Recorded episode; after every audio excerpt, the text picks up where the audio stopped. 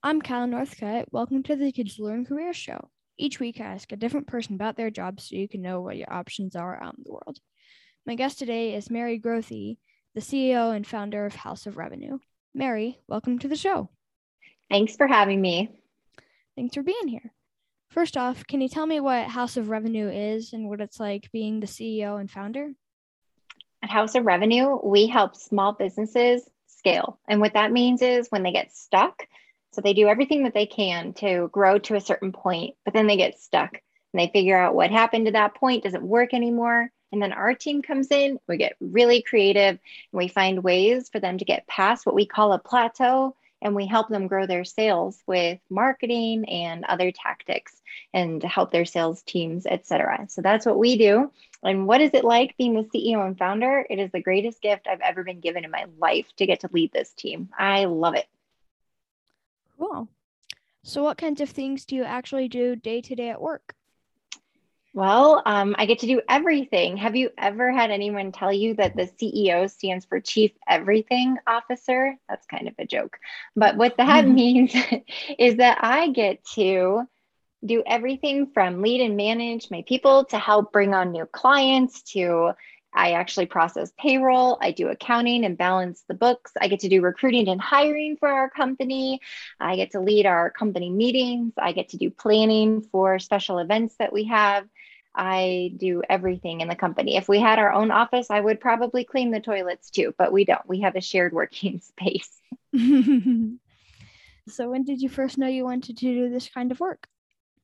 Well, I used to be in sales. I had an eight year sales career. I love the profession. And I knew I wanted to be an entrepreneur because I was getting really tired of working for somebody else.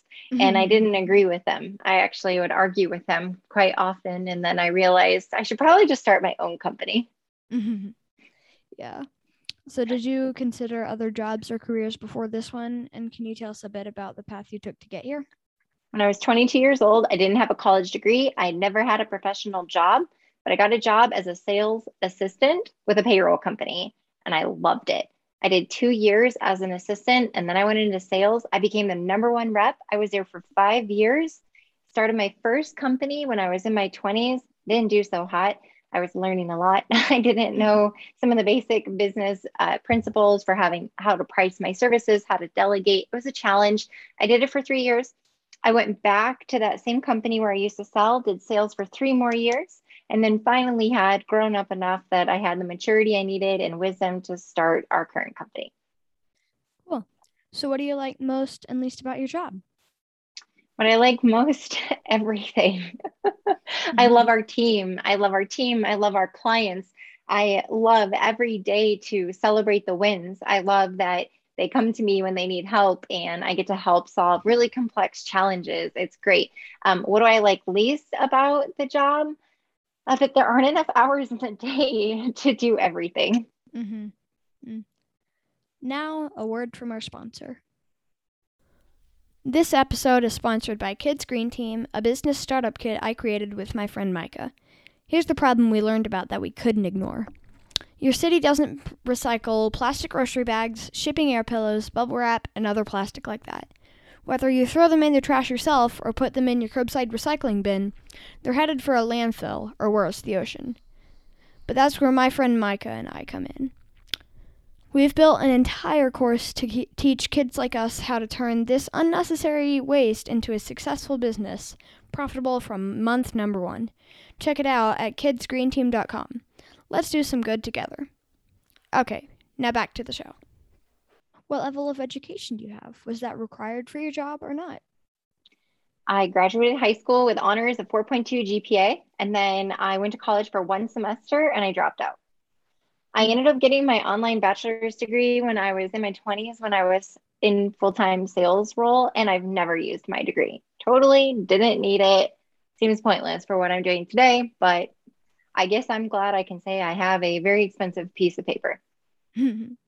So, how much money would someone starting out in your field expect to make, and what's the long term income potential?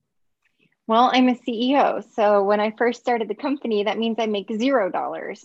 And anybody starting a company from the ground up needs to expect that they earn nothing until they build the revenue inside of the company. But now um, I am extremely fortunate. I will soon be a seven figure earner. So, yeah, it's a great career for anybody that wants to, I guess, be a millionaire and really carve out their path and way to do that. Just take some time and discipline. Wow. So, how much free time do you have? Like, do you work a traditional 40 hour work week more or less? Okay, let me tell you about my schedule. it is not traditional. I have a five year old son. So I wake up at five. Yesterday I got up at 4:45, okay. uh, and I knock out as much administrative work as I can in the mornings. Then I run through the shower super fast. I get my kiddo up, and then my son and I we make breakfast. We have our morning together. I take him to school. I come home or I go to the office, and then I have back to back, no breaks meetings all day until 2.30 i go pick up my son and then i spend a, a, little bit of time with him i usually crank out another one or two short meetings then i cook dinner i'm with my family and then at night i may log on for another hour on the weekends sometimes i have to do things like set up a 401k or submit payroll or balance the books, close out whatever it is.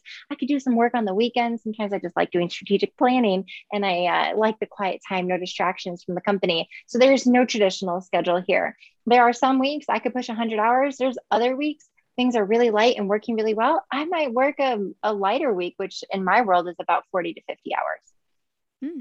So, what advice do you have for young people considering what you do for their job? I give everyone listening all the encouragement go be the CEO, get on the path. I tell mm-hmm. my son this all the time. He's five and he loves trains. And we build these train layouts all over our house and he has such great vision. He's also very organized and detailed, and he knows how to create vision and he knows how to delegate. And what I love, like my husband and I, I feel like we work for his railroad. He tells us what train we're building, what station we're pulling out of, if we're going on a northbound or southbound track. He can create the vision. He knows how to delegate. He knows how to manage. And what people say to my son is they say, Hey, maybe one day you'll work for the railroad. And I correct them and say, You know what? One day he's going to own the railroad. So I would give the encouragement to anybody listening that it is very uh, non-standard for people to say, "What do you want to be when you grow up?" And they think firefighter or policeman or teacher or you could uh, go and be a manager somewhere, whatever profession that it is. I'm here to tell you that you should totally add a CEO to your list because it is perfectly capable within your reach and an incredible profession to pursue. Hmm. So, this one is borrowed from Tim Ferriss, a best selling author and one of the top podcasters in the world. What is the one one of the best or most worthwhile investments you've ever made? Best investment I've ever made was in my marriage and in my son. When COVID hit, March 2020, I had was a workaholic leading up to that, and I definitely have been neglecting them. But COVID hit, we all had to work from home, and my workload lessened because we lost some clients and I was given the opportunity to get my life recentered. And I made the biggest investment, and that was in my family. And I'll never regret it. And I still am holding on to that today. Hmm. So, is there a time in your life where you felt like you completely failed at something, but it ended up helping later on in life? um, Kyle, I have failed at a lot of things. I probably failed at something last week. Um, it's okay. Failures are just part of life. It's the get up and go and being able to admit the mistake and to progress and to learn from it. I mean, recently I extended a an offer to a candidate that we weren't aligned and I shouldn't have extended the offer against my better judgment. And thankfully I was able through some encouragement from my team was able to have an appropriate conversation about that misalignment and we were able to resolve the situation before it turned into something far worse. And so failures are just a part of life. I fail all the time, but it's just learning from it and making sure that you can pick up and keep going. So, is there a person in your life, like a parent, grandparent, teacher, coach, or mentor, that made a huge impact on you? If so, in what way? And would you like to give that person a quick shout out? My very first sales manager, his name is Mark, and he hired me at 22. I had no experience, no college degree, but he saw potential. He believed in me. He gave me the job, and he changed my life. Was an incredible mentor and helped me develop as a young woman and a professional. And I am so, so, so forever grateful. Hmm. So, knowing what you know now, would you have done anything differently growing up? You know, uh, that my path is quite a blessing. There's a lot of things I would have done differently, but I always have to remember that the hard times and the mistakes and the failures and all the things that didn't go right, things that absolutely I would change if I could do it again, they shaped me into who I am today. So I have to be grateful for them. And I also have to wonder if I didn't go through those things, would I get to be who I am today? Like that was my path, that was my journey, that's what was meant to be. So when I get asked this question, I have to answer honestly. Yeah, there's a lot of things I would change. But if really given the opportunity to do it, I think I would live the same life again because I'm super proud of who I am and so thankful for the life that I get to live. Mm. So, what's the best advice you have for young people who want to be successful in life and in their work? Align your passion with your purpose and your work. What my biggest advice for young people is do what you love. Life is far too short to have a job that you hate, to work for somebody that doesn't cherish you or value your contribution to the world. We were created so unique with unbelievable gifts and talents and if you can identify what your unique gifts and talents are, truly tap into that and go find a career or a job that aligns with it. And guess what? If you can't, go create it. Because the moment you align your work with your purpose and your calling in life, not only will you feel like you never really have a job because you're just doing what you love every day, you get to change the world you get to impact people and they get to experience you and your gifts and your talents. And nothing is more aligned with your purpose than being able to share your gifts. Awesome. Thanks, Mary. Now, time for the joke of the day. Why do ver- vampires always seem sick? Hmm. Why do vampires always seem sick? Oh, I don't know. They're always coughing. Ha, ha, ha. Nice one, Kyle. Thanks. Thanks again for joining us on the Kids Learn Career Show. Don't forget to subscribe to the show and tell your friends. See you next time.